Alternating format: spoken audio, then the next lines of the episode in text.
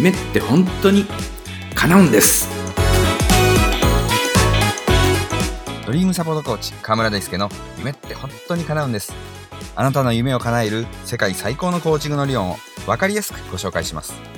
叶えたい夢があるあなた。夢を諦めかけているあなた。そして私には夢がないというあなた。そんなあなたにぴったりの番組です。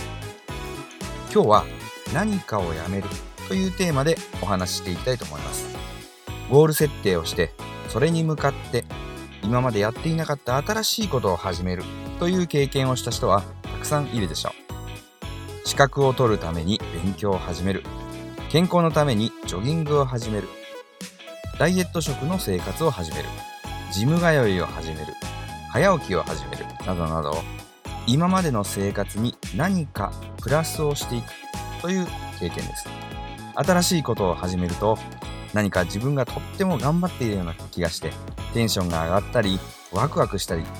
えいい感情が生まれてきます。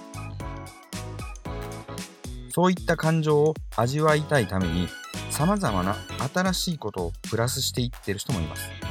そんな足し算ばかりをしていると生活がどんどん忙しくなり余裕がなくなってしまいます。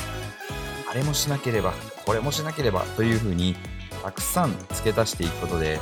優先順位がつけられなくなってしまったり一番大切なものを見失ってしまったりすることもあるんです。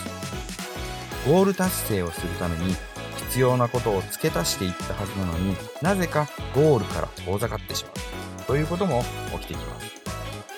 足し算をしたならばその足した分だけの引き算を考えていくことが大切なのです。やることを決めたらやらないことも決めるということです。足し算は得意だけど引き算はなかなか苦手という人が結構いるようです。私が所属していた公立学校という組織でもたくさんの足し算をするのですが一向に引き算を考えようとしていません。次から次へと新しい仕事が増えてき教員が疲弊してしまっています。やるべきことがたくさんあってどれも中途半端になっていきます。目標だらけになって結局どの目標も達成できない。もっと言えば全ての目標を把握することすら困難になっているほどです。組織でも個人でも考え方は同じです。足し算をした分だけ引き算するのです。では何を引き算するべきなのでしょうか。今までやってきたことはどれも大切なことのように思ってしまいます。しかし人には必ずと言っていいほど無意識に目的も考えずにただなんとなくやっているということがあるんですそれを見つけ出してもうやらないと決めるのですある日の一日を思い浮かべてその一日で自分がやっていることを列挙してみますそしてその列挙したものをゴールと照らし合わせてみるんですこれはゴールに関係のあることなのか関係のないことなのかということを吟味していきます。もしもそれがゴールに関係のないことならば本当にそれが必要なのかそれは何のためにやっているのかということをしっかり考えてみてください。そういえばなんとなくやっていたなということが意外と見つかってくるんです。やらないと決めることに抵抗感を感じる人もいるでしょうが勇気を出して思い切ってやめてみてください。やめるときには大丈夫だろうかと考えていたことも実際にやめてみるとやめても大したことなかったなと思えるものです。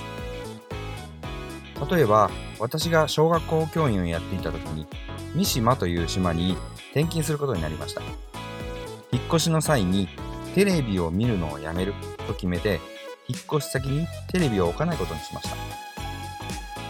テレビを見るのをやめても大丈夫だろうかという気持ちもありましたが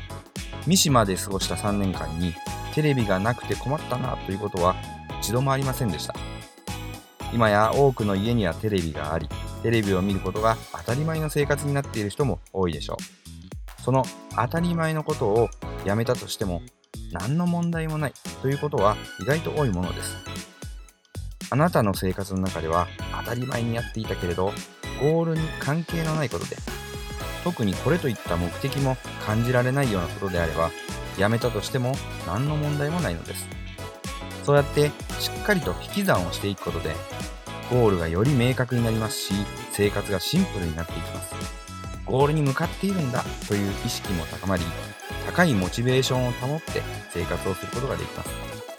近年、断捨離などといって、家の中のものを思い切って捨てるということを推奨している人たちもいますが、同じ考え方で